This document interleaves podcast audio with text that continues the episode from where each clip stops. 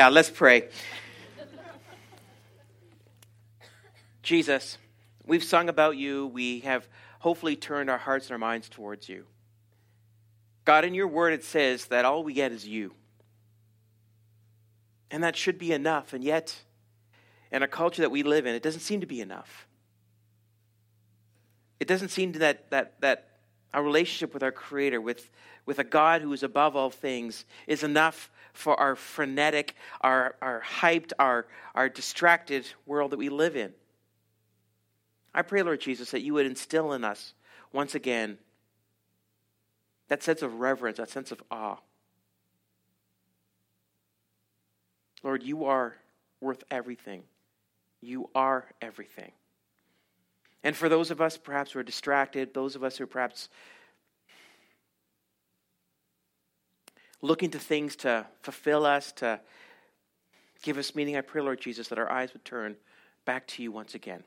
Pray all these things in Jesus' name. Amen. Well, good morning and welcome. And uh, that may be the weirdest opening sermon uh, video you've ever seen. Um, we are continuing on a sermon, we a series we started off uh, almost at the beginning of summer called Fake News.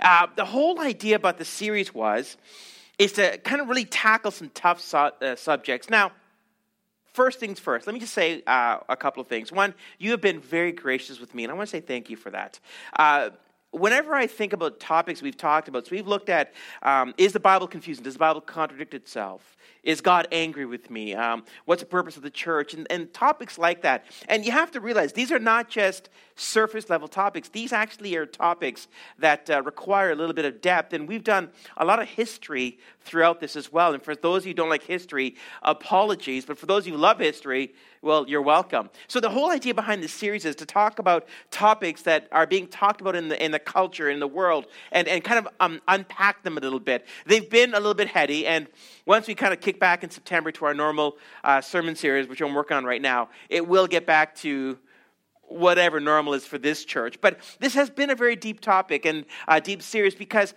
as I said to you before, I don't like answering questions with just simply, uh, well, here's here's a tweet or here's a headline or here's here's like it just it, it, it bugs me. Easy answers don't really kind of answer the questions I really have, and so this series has been like that.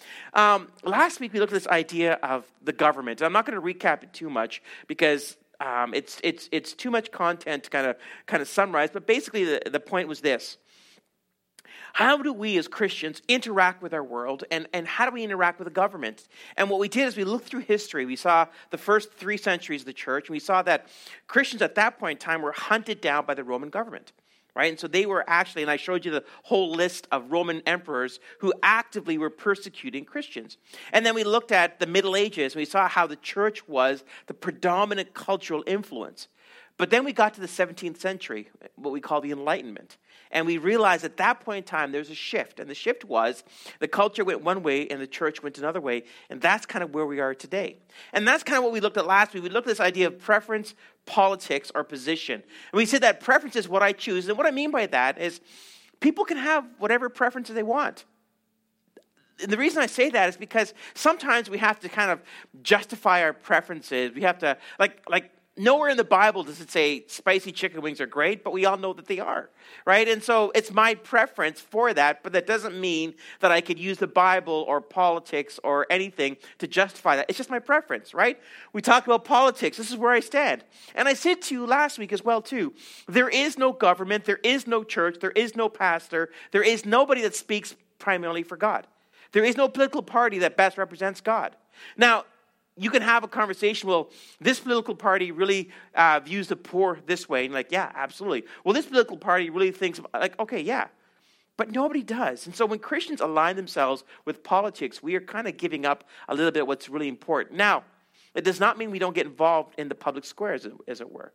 I said to you last week that if you were to ask me about government, I would have way more of a fiscal kind of outlook on what I want the government to do. And quite honestly, I'd prefer the government to stay out of church um, the reason is, is because I don't want the government telling me how to interpret the Bible. One of the things I was going to do last week, but I didn't because it was just too much. But um, I talked a little bit about this idea of uh, when the government and, and churches get too enmeshed, what can happen. And one of the best examples of this, believe it or not, is, uh, is the 1930s and, and Nazism when, when you look at how the, the rise of, of the Nazi regime in, in Germany took place, one of the things you realize in the very first part there is they silenced the churches. They began to tell the churches what they could say, how they could speak, and what they could preach. As, and, and, and the reason they did that is because the church, they understood, and they understand this very well, is that the church is like the conscience of culture. And if you can transform, if you can change, if you can alter, then everything else alters. So the first thing they did, before they did anything else, all the other horrific things they did, the first thing they did was silence the church. And again, Dietrich Bonhoeffer and, and, and quite other few kind of um, document this in their own uh, writing. So that's what we looked at last week. Now, this morning, I said to you, uh, last week we talked a lot of American stuff. We talked about separation of church and state. Apologies. This morning, we're going to do a lot more Canadian content. So, uh, we're going to wrap up the series, and we're going to wrap up the series kind of like we started, and we're going to look at the church. So, one of the things I want to answer this morning is how did we get here with church? Like, how did we end up here? And what I mean end up here is we look at church in Canada today, and it, it, it's a very, it's a huge variety of, of what exists and what doesn't exist out there right now. How did we end up here? So basically, we're going to kind of continue on from the Enlightenment today, and I'm going to give you an insider. Now, one of the things I've gotten the opportunity to do is I get to kind of mentor young pastors. And I always say the same thing to young pastors. I have this kind of the spiel, this kind of little thing I say to them. I say, listen, have you ever seen the movie Wizard of Oz? And most of them are like, Wizard what? Uh, I'm like, so in the movie The Wizard of Oz, there's this great scene where Dorothy is in front of the great Oz. Right? And Oz is this huge head, and it's like thunder and there's smoke, and and and Dorothy and, and her friends are like in front of Oz, like, ah, right? And then Toto goes over to this little curtain and he pulls the curtain inside. And there's a little fat guy pulling these levers, right? And and Oz says, pay no attention to, you know, and, and they're like, well, who's this, right? And they find out this is Oz. This is this this guy, this these levers is the thing that is behind all of this. And I say to young pastors, that's kind of what church is like. You have an Oz moment as a pastor where you where you look at a church and say this this majesty, this grandeur, all this stuff, and you peek behind, you're like, this is what's running the machine? Like, this kind of seems a little scary, a little terrifying, and maybe a little bit ridiculous as well, too. Well, what then, what I want to do to you this morning is I want to continue on a little bit about this entire theme and talk about church, but I'm going to talk about it in an insider's perspective. If you're here this morning and you're visiting, welcome and, and sit back. And if you're not even a Christian this morning, you're here like, I just wanted and I'm waiting for the movie to start.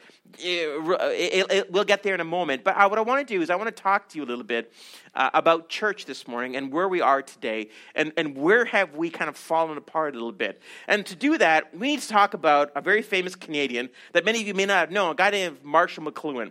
If any of you have ever studied uh, media or, or uh, and like that, Marshall McLuhan is a very famous figure for that. And let me give you uh, some background. Again, this is the Canadian content.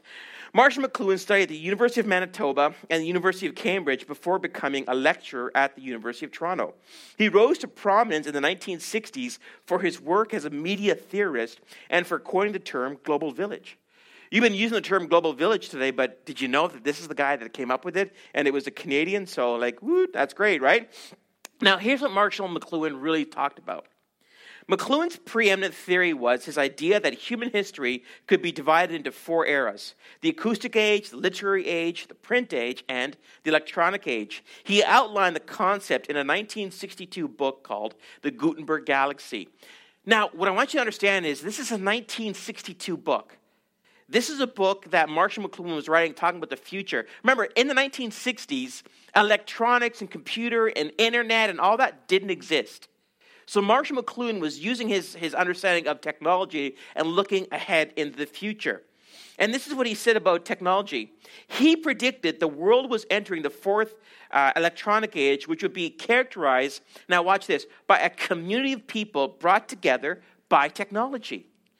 So remember, in the 1960s, you had the race to the moon. You had computers that used like, like transistors, and like, like it, it looked more like a Frankenstein movie than it actually did what you have today. But, but uh, Marshall McLuhan saw all this technology and realized something. This technology was going to be something that would unite cultures together. And again, at that point in time, no one had ever thought this before. People were thinking about technology as in um, uh, industry and, and, and, uh, and fridges and, and cars. But he was saying, no, no, no. The electronic age is actually going to do something different to it. So he talked about this in his next book, Understanding Media. He said this In the follow up book, Understanding Media, he expanded the theory to show the method of communication rather than the information itself would come to be the most influential fact of the electric age. So here's what he's saying, okay? It's a very famous statement that he coined. I'm going to show it to you. He soon became a TV personality making regular appearances to explain his theory of why the medium is the message. Now, this is what Marshall McLuhan was saying. How you say something is almost more important than what you are saying. Now, this, is, this was groundbreaking back in the like late 1960s, early 70s, because at that point in time, remember, there were like only like three channels on, te- on television, right? Like when you look back to television ratings, so today, for example, one of the highest rated shows on TV right now could be like Game of Thrones, Walking Dead, Modern Family, right? These shows get like a viewership of like 15 to 18 to 20 million, and people think that's amazing, right? Back in the 1970s, early 1970s, shows like Dukes of Hazzard and or, or All in the Family or any of these kind of 1970s shows would get like 40 million people watching them because that's all that was on television. Right? So you have to remember the media back then, as Marshall McLuhan's looking at it, was really a really rough template to what we have today. But he said something so interesting. He says, listen, what you say gets drowned out by how you say it. And there, this is the kind of topic we want to talk about this morning because every week we've looked at like artificial intelligence, toxoplasmosis. That was fun, right? We've been looking at different things, saying, okay, how do these things influence us? Well, today what we want to talk about the church, and we want to say, what is the church saying, and how is the church saying it? And are these two things compatible? So the video clip you saw there is, of course, of TMZ and of, of Justin Bieber, and of course at the Hillsong conference. Now, a couple of things real quick here. I'm not picking on Justin Bieber his, his very publicized life is rather unfortunate because, you know, for, for a young man to have that much fame, to have that much wealth, it's going to twist you. Whether you like it or not, it's going to twist you. And can we blame him? No. a matter of fact, the, the, Old Testament kings had the exact same thing. The Roman emperors, the exact same thing. That much power, that much fame, that many people around you saying, no, no, that's a great idea. Right? Uh, one psychologist called it the Michael Jackson syndrome or the Elvis syndrome, right? You have this person that's such a central personality. You have all these people that surround them and say, Yeah, that's a great idea. You should buy a monkey and walk around with it. That's a fantastic idea. yes, your park needs giraffes. And sure, you know, like this is stuff that you go, doesn't anybody say it? I'm like, if you say that to him, you get fired. Right? And so the reason I showed that is because what we have to say to ourselves is how does the world view church today? And if a show like TMZ, which is, for those of you who don't know, it's just basically a gossip show. It's vicious, it's mean, and it's it's it's raw. It's not anything I, I recommend even to watch. But that came up on my on my Facebook feed. I'm like, oh my gosh, this is too perfect. I gotta I gotta show this. How does the world view church today? That's a question we have to ask ourselves because as we look throughout history, the church had a certain place now within within culture, but today it has a completely different place. And so we have to ask ourselves what is a medium and does it drown out the message? A guy by the name of Neil Postman took Marshall McLuhan's work and he wrote a book. By the way, it's a book I think everyone should read. It's called Amusing Ourselves to Death. It came out in 1985. It's still relevant today. But uh, in his book, Neil Postman talks about how television alters the message. And this is what he says about religion. On television, religion, like everything else, is presented quite simply and without apology as an entertainment. Everything that makes religion an historic, profound, sacred human activity is stripped away. There is no ritual, no dogma, no tradition, no theology, and above all, no sense of spiritual transcendence. He wrote this in 1985. Mark, uh, Neil Postman's not a Christian. He's a, he was actually an atheistic Jew. He's, he uh, taught at, uh, NYU in media studies there. But this is the guy that's saying this about church back in the 1980s, um, 1985, 1986. By the way, his books, uh, Technopoly, End of Childhood, uh, just fantastic books. You could read book after book of his, and, and I, it still hits my top 20 of, uh, of great books to read. But the important thing is this. What Neil Postman and what Marshall McLuhan have both said to us is that how we do things and how we, how we talk about things is as important as what we are saying. So let's look at the problem here, because there's a bit of a problem, and we have to address this first and foremost. And again, remember I said to you that we're going to stick with Canadian content. So I came across this. This was in um, um, uh, Maclean's magazine uh, last year, and it basically tracked the religious movements in Canada. So it looked at 1946 to 2015, and basically you can see whether it's a red or the blue. The red dots are attended religious services in the last seven days, the weekly attendance at religious services. So you'll see at uh, in 1946, about 68% of people in Canada attended some sort of religious service. In 2015, it's now under 10%. And uh, the new uh, uh, survey just went, that came out has some of the data is starting to come out. So people are starting to walk through it a little bit. It is now estimated that in Canada, it's about 5%. Uh, 5 to 6% of people attend a religious service uh, on a reg- regular basis. And just so you know, regular basis has now been redefined as two out of four times uh, in a month. So previously, regular would be, you know, every Sunday. Now it's two out of four Sundays. That is now considered regular. So what's interesting is there's been some statistics about the demise of the church. So, for example, if you say that four, uh, you know, regular attendance is four out of four Sundays a month, and you attend three out of four Sundays, well, that's a drop of 25 percent. If you attend two out of four, that's a drop of 50%. So a lot of the headlines you see about the demise of the church, it's not the demise of the church, it's the irregularity of the church. And so it's not people have stopped believing in God. It's not that people stop going to church. It's just that Sundays are very busy. And we acknowledge that. And in Canada, we, you know, summertime, every pastor knows that summertime is people heading to the cottages, the beaches. We get such little nice weather. I get it. And many of you are so pale, you need sun. I get that too, right? So hit the beaches, do what you need to, right? But I'm just saying to you that in Canada, the weather affects us even more than we realize. So the irregularity of a church attendance is part of it. Now, as I've, I've taught in the past, and I will just just throw this out there. And again, if you want to go back to listen to my first sermon on this, it is online on our website. But basically, I said to you that church, however you view church, is how you kind of view God. And the two go hand in hand. Now, I know people kind of like, well, no, I can be, I can be spiritual at home. No, you can't. And the reason I say you can't is because um, when we're at home on ourselves, there's nothing external to push us into spiritual practices or discipline, right? And so I've, I've taught this, I'm not going to go over this too much, but really how you view church and that engagement, that, that faith community is in direct proportion to your spiritual journey and your maturity. So, what we see in Canada is a problem. Now, the reason this is a problem is because we have created an industry in Canada. And by the way, I'm being very, I'm going to be very honest with you this morning about what it means to be a pastor and what it looks like to be a Christian today in Canada. The problem is, is if you were a pastor, if you were a priest, whether whatever denomination, you're kind of responsible for what happens Sunday morning. And if from 1946 to 2015, and again, it's probably around that low edge of 5 to 6% of people, then you have to ask yourself is what are we doing Sunday mornings? What, what exactly, how do we justify our existence? So the problem, as attendance declines, churches are looking for ways to fill the pews. Some have changed theology, i.e., mainline churches.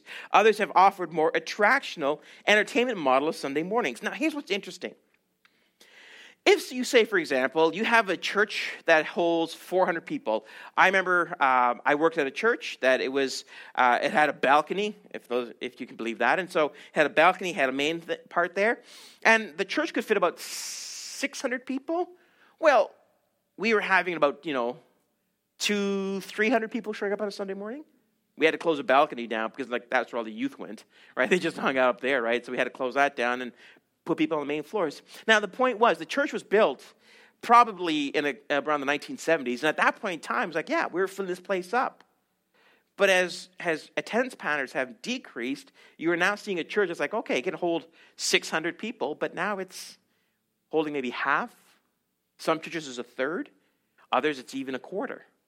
And this is what's happening on Sunday mornings: is that every pastor is looking out, uh, out at the uh, at the what what the container holds and saying, ooh, we got a lot of empty spaces. Right? So, mainline churches, when I use the word mainline, really I'm talking about Anglican, uh, Presbyterian, United, and again, like these are more the traditional churches. What they've decided to do, and this happened like a long time ago, they decided, you know what? We are going to concentrate on these aspects, and we're going to say this this part of the Bible we think is a little more metaphor, or we don't think applies today. And again, if that's your traditional background, it, again, it's preference. I'm not here to say yes or no. I'm just here to say that's what they decided. But unfortunately, that has not corrected the decline. And um, some statisticians say, but 10, 15 years from now, you're going to see a lot of these churches closing or being bought out by other organizations or being turned into restaurants or um, actually there's a place in drayton that i deliver milk to on my route there. Uh, i started delivering milk two and a half years ago. There's a nice little united church. It's now seniors complex. That happened in two and a half years. One day i saw that the church is closed. I'm like oh the church is closed. That's too bad. And the next day is now seniors complex going to be opened up here in a couple of months. I'm like oh Right? So we have all these buildings, but they're empty and they're emptying. Now, remember, I've said to you before as well, and by the way, if you're visiting and I use a phrase, I said to you before, apologies. Church is a bit of a, a machine. The machine needs resources. And resources have to keep this thing going. And the bigger the machine, the more resources. So if you were a pastor or if you were a, uh, a leadership team, you're like, oh, we got like we got to pay the bills of this thing and that thing. I know of one church that had to do a huge fundraiser to, to repair the roof because their roof cost would be $300,000 and the church had dwindled down to 125 people. That was an enormous price tag for the church. This is a reality of what we're living in. Again, remember I said to you this morning, I'm going to be completely honest to you with what's going on because until you understand what's happening, you can't really uh, understand why people are doing what they're doing as far as the shift goes. So the problem is, is that attendance continues to decline in that. So what, what, what's some of the solutions we think about? Well, in 1975, something happened, something remarkable happened. This guy by the name of Bill Hybels comes along. And Bill Hybels says, you know what? The church for too long has had too many barriers for people to get to it. And so Bill Hybels said this about the church, and this is what was kind of recorded about it. In 1975, a church was started in Willow Creek Theater in Palatine, Illinois. Its mission was to reach irreligious people and turn them into fully devoted followers of Christ. Its approach was to present an uncompromising biblical message in relevant terms that these people would understand. So, what Bill Hybels decided to do is say, listen, what, what reasons do people not attend church? Right? What reasons do people not attend church? And, and what parts of that can we say, okay, like if someone doesn't attend church because they don't think Jesus is the only way, I can't do much about that. But what is it that they don't like? And so he went through, and what he actually did, literally, is he went around Illinois where he was, and he just knocked door to door, saying, Hey, I'm not here to ask for anything. I'm just asking you why you don't go to church. Well, okay. So he, he took notes, and he created a church called Willow Creek for that. Now, this is 1975. And in 1975, people were trying some different things about how do we get people back in church. Well, fast forward to 2000, um, sorry, before we fast forward to 2005, one of the things I want to say real quick before we kind of beat up on Bill Hybels in Willow Creek is I like Bill Hybels. I think he's one of the best communicators out there today, and I think there's an honesty about him that I don't think a lot of people have. And what Bill Hybels said back in 1975 is the exact same thing Paul says in Corinthians. He, Paul says this listen, I'm going to do whatever I can to get people to hear about Jesus, but not everyone's going to respond right? So Paul says, To the Jews I became like a Jew to win the Jews. To those under the law I became like one under the law, though I myself am not under the law. So as to win those under the law, to those not having the law I became like one not having the law, though I am not free from God's law, but I am under Christ's law. So as to win those not having the law, to the weak I became weak, to the win the weak I've become all things to all people, so that by all possible means I might save some. And this is Paul saying, listen, I'm going to go to where people are at. I'm going to talk to them as they need to be under, as they need to be talked to. And hopefully in that conversation, some of them are going to get it. Some of them are going to embrace Jesus. And Bill Hybels, when he talks about the early days of Willow Creek, this is what he said that we as a church have created so many barriers, like Sunday morning, how to wear a suit, or, or, or this is what you have to do, and that's what you have to do. There's a secret handshake. There isn't, but there feels like there is. And, and people know to sit down, stand up, you know, like, uh, you know, you put your left foot in, you put your left foot out, and you, like, like there's all these rituals that the church had, and that people like, I don't understand. And so Bill just said what needed to be said that is, how can we remove all this junk so people can embrace Jesus? And so, as we talk about Willow Creek, I'm not going to talk about it in terms of saying it's bad or not. I'm just going to say Bill started off with this idea of saying, how do we get Jesus to the people? And that is actually, I think, everybody's conversation. Now let's fast forward to 2005. By 2005, Willow Creek, as a church, as, as a, multiple campuses, was reaching 20,000 people on a weekly basis. That is not a small number. And what happened was that this spawned a whole bunch of conferences and books and speaking tours, right? Because everybody's saying, how do we get people in our church? And here's a church in Illinois where people are going to church. Not just people, but 20,000 people are going to the church. The mechanism was enormous, right? And so people go, oh, this is what people want. They want a Willow Creek like church. And I remember as a young pastor, not really quite understanding all of this, but realizing that, oh, you know what? I'm hearing about this. And I remember as well, by the time it reached us in Canada, when I was in Bible college at that time, I remember sitting in a class and our teacher was telling us about this church called Willow Creek. We hadn't heard about it, we didn't know. We didn't have the internet back then, right? And so we just, you hear these things by kind of, and, and people are going, wow, that can't be a Christian church. How could it be a church reading 20,000? That, that doesn't seem right. And I remember one day uh, I had a chance to actually go to Chicago, to Willow Creek, and I sat in one of their services. It was great. And it was worship and it was teaching, and people were like talking about it as if it was bad. I'm like, no, no, no. This is great. This is this is actually kind of cool. They're talking with Jesus. They're not really compromising anything. So, you know, it, it's working. Now, what I didn't know is that most people on the stage there were professionals. They were paid, paid musicians, paid worship leader, paid everything, right? I didn't know that. Back in the day, we just had volunteers, right? But back, uh, Chicago realized that you know, if you really want people to worship God, you need a, you need like a session guitar player, you know, and they need like a, a rack, and you need these great, you know, and and that could be the case, and it seemed to work for them. So what happens was, and Willow Creek did do something really well, but it also created this movement called the megachurch movement, which I feel like if Godzilla was going to fight somebody, the megachurch would be the great thing to talk about. Now, let me tell you about the megachurch real quick here there's a great article about it. It was, it was written back uh, before we kind of look back, going, huh, okay, interesting. guy by the name of Lyle Schaller, who writes for Christianity Today, said this about the megachurch. The emergence of the megachurch is the most important development of modern Christian history.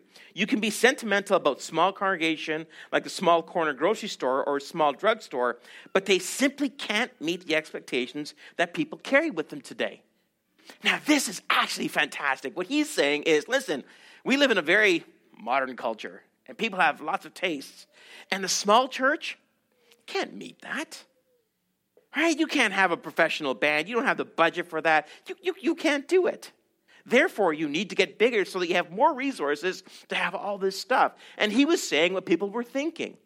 And now in America and in Canada, there are mega churches. There are large churches, and they tend to get a lot of the uh, a lot of publicity. People talk about them. People think about them. The people who are past them get get asked to speak other places, right? But the interesting thing about small churches or mega churches is when you look at the uh, breakdown of the mega church movement, it's only about a couple of percentage points of overall churches. 80% of the churches in Canada and America are 150 or sorry 200 people and under 80% of churches right? But of those 80% of the churches, they're all trying to be the, you know, a mega church is what every pastor wants. The job is to grow a church to have this type of thing. So let me, let me show it to you this way. When Christianity was first formed, we didn't have church buildings, we just had people's homes, right? In the book of Acts, we see that people met in people's homes. That is what church was. We fast forward to, and we talked about this last week, to after the 300s when Constantine comes along, and all of a sudden this thing called a church building emerges. It never existed before this, right? But now all of a sudden it became this idea of like, okay, we have a church building. And church building in the Middle Ages was these cathedrals, it was this, these incredible things. Well, today now, churches look like this. And they are like, like the highest forms of technology. They are um, they are like like slick and, and like, like they're all like everything. As a matter of fact, that church picture you see there. Um, if I was to say to you, you know, where do you think this place was? What, what, what, where was this church built? It's a brand new church. I, I, I would have guessed Texas. Everything's bigger in Texas, right? I would have said maybe Los Angeles or maybe New York. That church there, uh, the, that, the picture of the church there is actually South Africa. It's a brand new 6,500 uh, auditorium built in South Africa, which is so interesting to me that one of the things we've transported across the sea is this idea of like how we do church here. It's like, oh, okay, that's kind of interesting. So basically, what you need to understand with churches today is it's Jesus and. So, in the first three centuries, when people came to Christ, they would say to them, listen, you can be a Christ follower, but it may cost you your life. It may cost you your property. It may cost you your relationships. But you get Jesus. You get Jesus.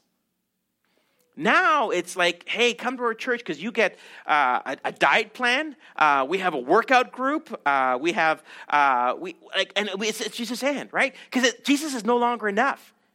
He doesn't pack in the rooms like he used to right? It's, it's, it's Jesus and it's like Jesus and this, and we have this slick thing going on, we have this happening, we have this going on, and this is what we need to do, and this is how we need to get people in, and, and we look great, and aren't we cool? And look, our pastor, he's got a beard, and, and he's got tattoos, and, and he's, he's, he hangs out with these famous people, and, and it's like, oh, it's Jesus and, right? The, it's Jesus and.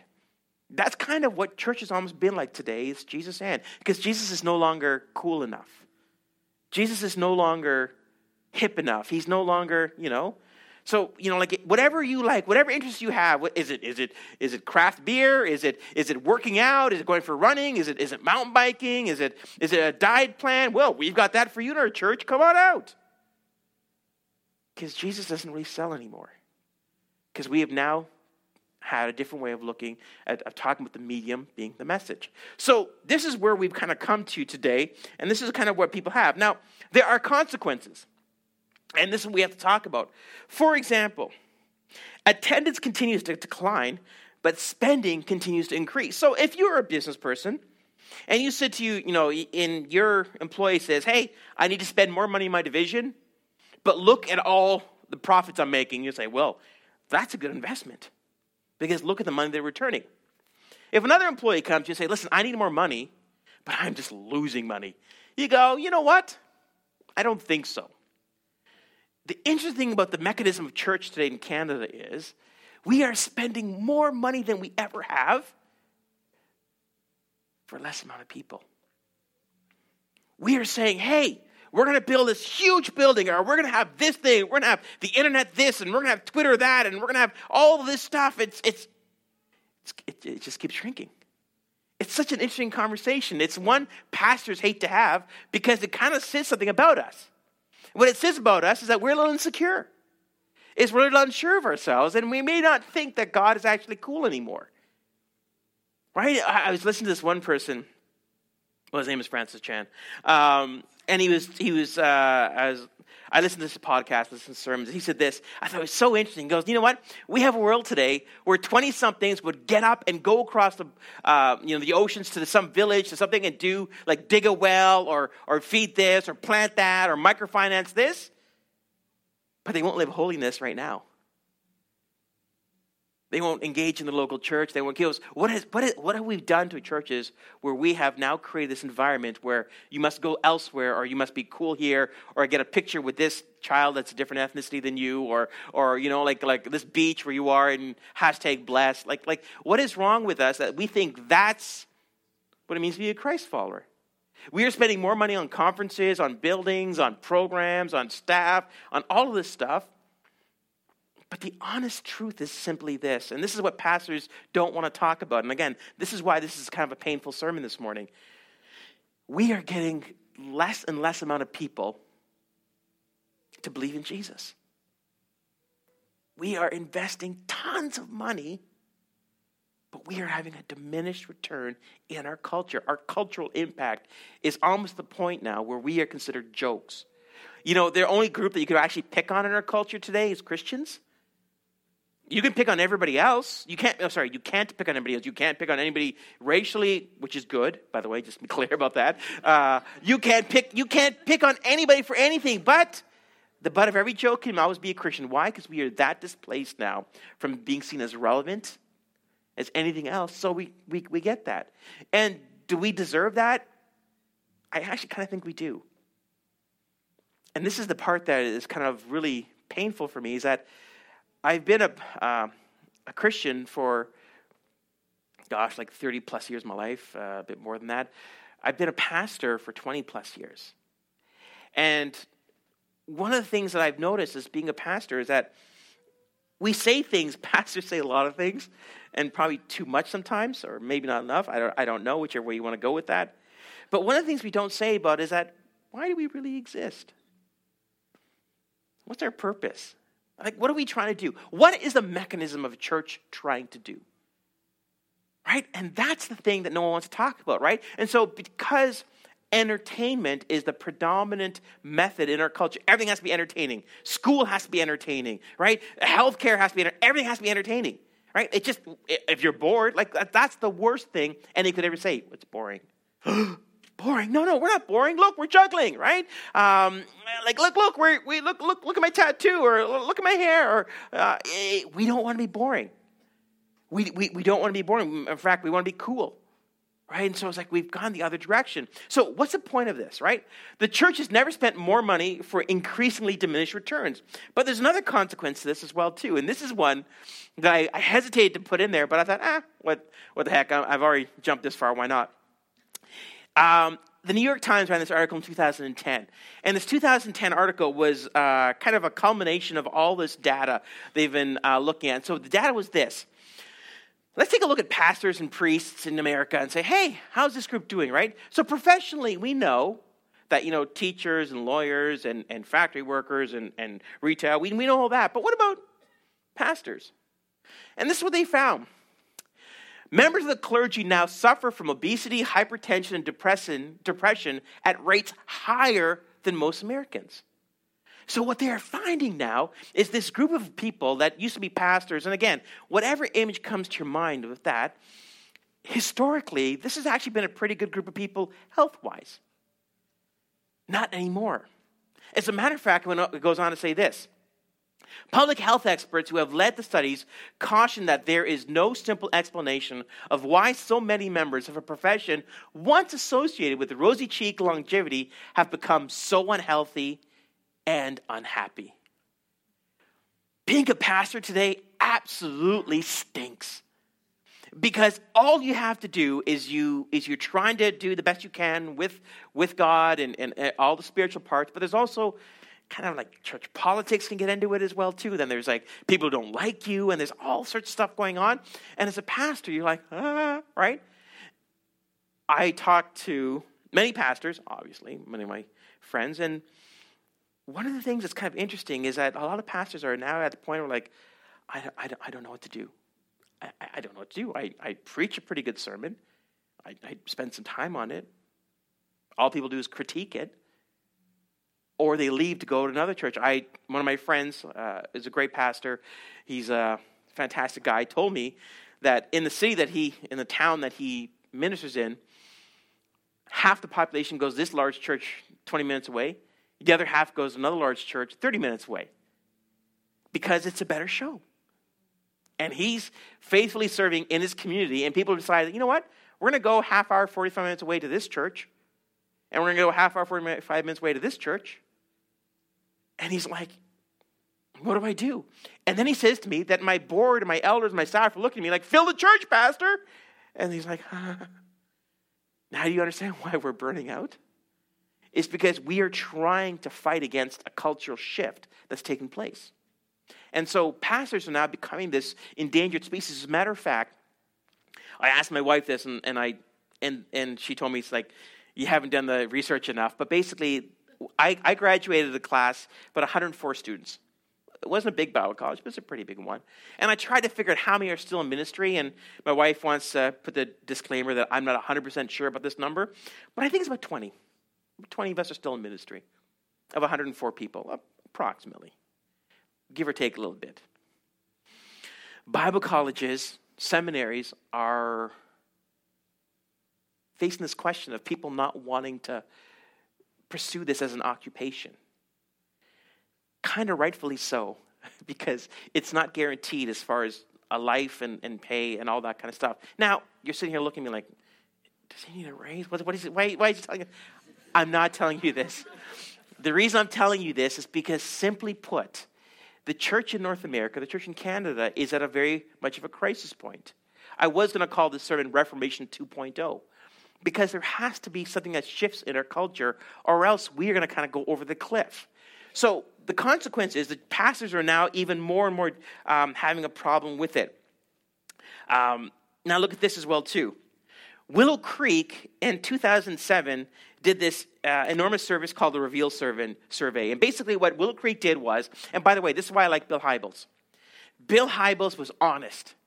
He did this survey within the church of the 20,000 people, and he said, Hey, how's the spiritual health of people in our church? Well, lots of people. How's the spiritual health? And they did this survey, and Bill Hybels, if he was like other pastors, he would have hid this information because it was not pretty.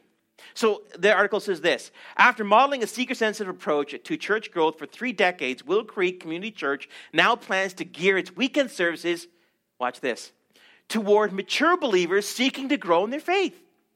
So for since 1975 to about 2007, Willow Creek was like, okay, we want to get to the seekers, we want to get to these people, but then they realized something once they started actually looking at the data in their churches is that all these people that go to their churches aren't growing in their faith.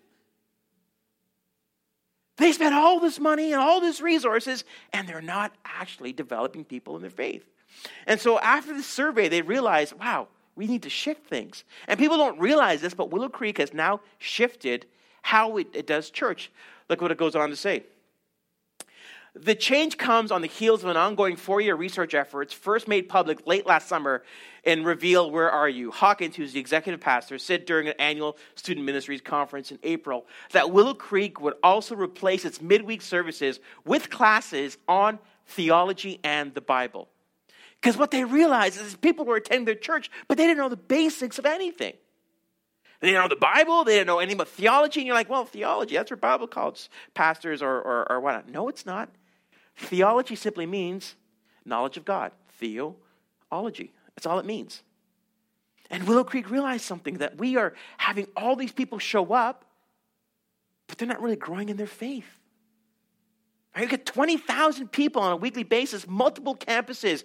They have a staff that outnumbers our church, uh, both our churches, right? Hundreds of people on staff. And they realized that, wait a minute, we're spending all this money, we're putting all this effort, and these people don't even love Jesus. They're not even growing in their faith. And so they shift. And they actually came out another book called Move. And Move is about moving people through four stages of spiritual growth, which, by the way, I'm reading right now because a friend of mine recommended it to me. He's like, oh, you know, your church sounds like this. You should read this book. I'm like, oh, okay. So I'm reading it right now, and it's fascinating. Willow Creek realized something about this. Now, let's wrap this up because it's not all bad news. And we'll get to that in a second. A guy by the name of Karl Vaters, somebody I really like, a writer. He writes this blog on Christianity Today called Small Church.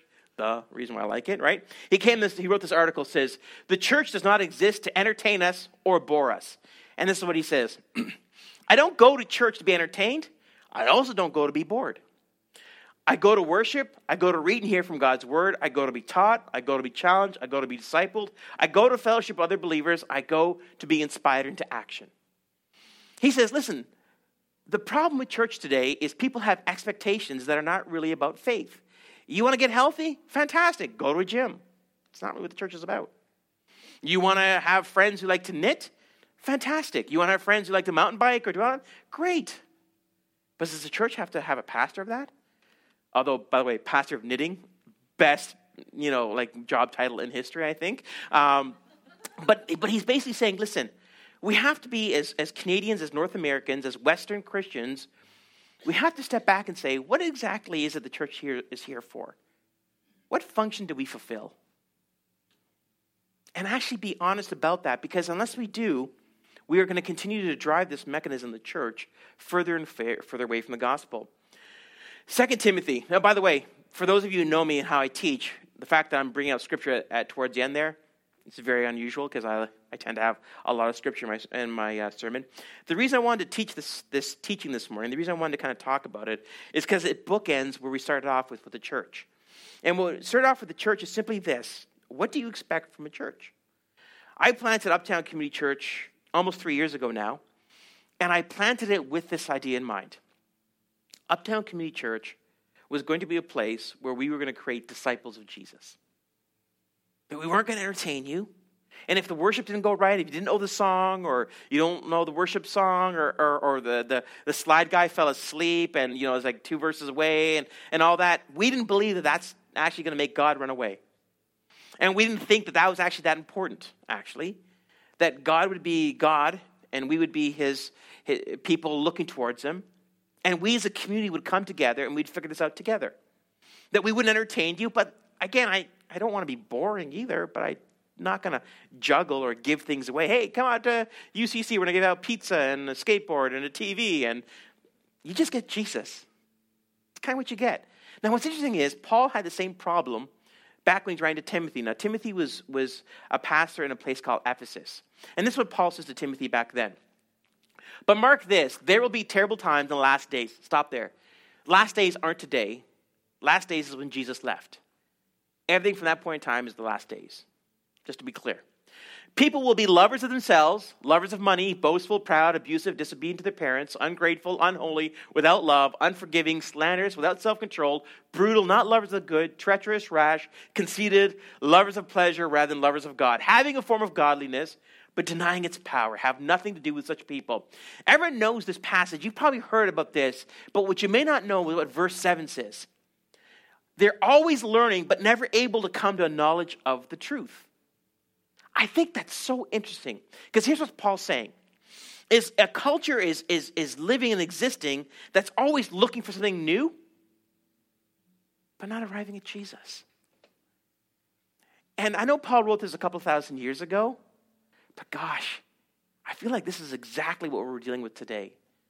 That, and, and again, in 2 Timothy, he goes on to talk about how people will won't put up with sound teaching. They'll surround themselves with teachers that tell, say what their itchy ears want to hear. You tell me what you want to hear, and I'll find you a PhD to tell you exactly that. A Christian one, by the way. What, what is it that you like? What is it you don't like? What is it you like about the Bible? You think the Bible's metaphor? Well, here's an entire book series and teaches on that. You think that uh, Jesus was one of many deities? Well, I got a teacher for that as well, too. What Paul was saying is listen, there's going to come a time where people are going to stop thinking about Jesus and about themselves. It's, it's an interesting concept to think about, but this verse 7 that really frames it in a way that makes sense to me that they will always be always learning, but never able to come to a knowledge of the truth. What more do you need from God to convince you that He is true and real? And He deserves everything. Is, if, if I had a better, if I had maybe less words on the screen, would that be better? Or maybe one color?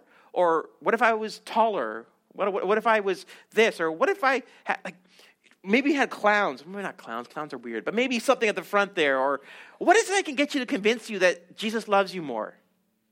The answer is nothing.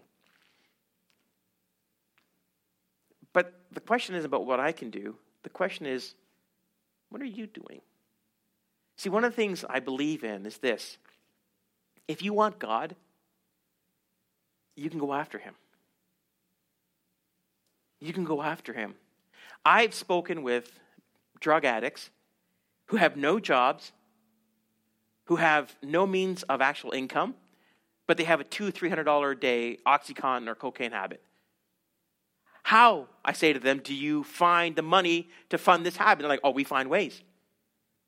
And I know this is kind of an odd thing to think about, but that person understands that they're going to they're going to give everything up. They're going to give up a home. They're going to give everything. They're going to beg. They're going to borrow. They're going to steal. They're going to do whatever they want to get this habit. I just wish this church would have that about Jesus a little bit more. That we wouldn't start saying, "Oh, this church is entertaining," or if they had more lights, or if they had this, or or the pastor did this, or honestly, my sermons are what they are, like them or not, or not, but they are what they are. Am I, am I going to try to get better? Absolutely. Am I going to try to talk, talk slower? For sure. We'll get there one day. But the point is this if you really want Jesus, there's nothing stopping you from getting him. If you want to grow in your faith, this church, this community is one way of doing it. And again, as I said before, if you're not finding it here, let us help you to find another church. We're one of the few churches that say, hey, we're not, we're not what's good for you. Let's help you find another one because there's some great churches in this area big churches, small churches, medium sized churches, weird churches, cool churches, all churches out there. And if we're not that, I will help you to find something else. Why? Because all I really want is for people to become disciples of Jesus. That's what I want. Last words. It's important to talk, to look at what Jesus says before he leaves. Jesus is gone. Right? If you were going to go off to war, if you were going to go off to a long trip away, your final words would be kind of important. It's two things that Jesus says. Matthew 28, you heard this is the Great Commission, right? Therefore, go and make disciples. Disciples. One of the things we forget about, Jesus doesn't care how many people profess his name. He doesn't care how people kind of even gather in his name. What he cares about is a disciple is a person who's living the life of Jesus, who's bearing fruit, who's growing, who is dying to themselves. We've kind of created a church that kind of does the exact opposite. In your updates, if you have them, top right hand corner, welcome to Uptown Community Church. We're not here to entertain you, you're not here to perform. Gosh, I love that. I don't know where that came from, but I do like that because that's kind of who we are, right? What's our job? To make disciples, to be disciple, to, to, to live out the, the, the, the, the passionate faith of Jesus, just to pursue that. And this mechanism where we meet, it only was by coincidence that we ended up in the theater. I had looked at other locations for the church when I planted it. It's just, this is what worked out for us. Like, great. This container is not spiritual. There's nothing spiritual about this. It's us when we come together. But look at the second part, because that's not all Jesus says. I'm going to send you what my father's promised, but stay in the city until you've been clothed with power on high. How do you become a disciple of Jesus? By the power of the Holy Spirit. What do we do at UCC? Oh, gosh. I love the Holy Spirit. I love talking to people about the Holy Spirit. I love pursuing after Him. I love, and I'm terrified of the things He asks of me. I absolutely am. We want to be a church that pursues after Jesus by the power of the Spirit, uh, with the love of the Father. We want to be a Trinitarian church. That's who we are. And we're not perfect. We don't always get it right, and we change things, we alter things.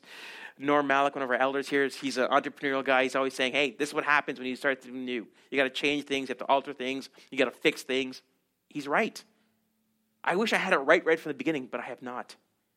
The UCC, DCC, and anything else we do, kind of an experiment. Is it 100% right? Not even close. Am I perfect?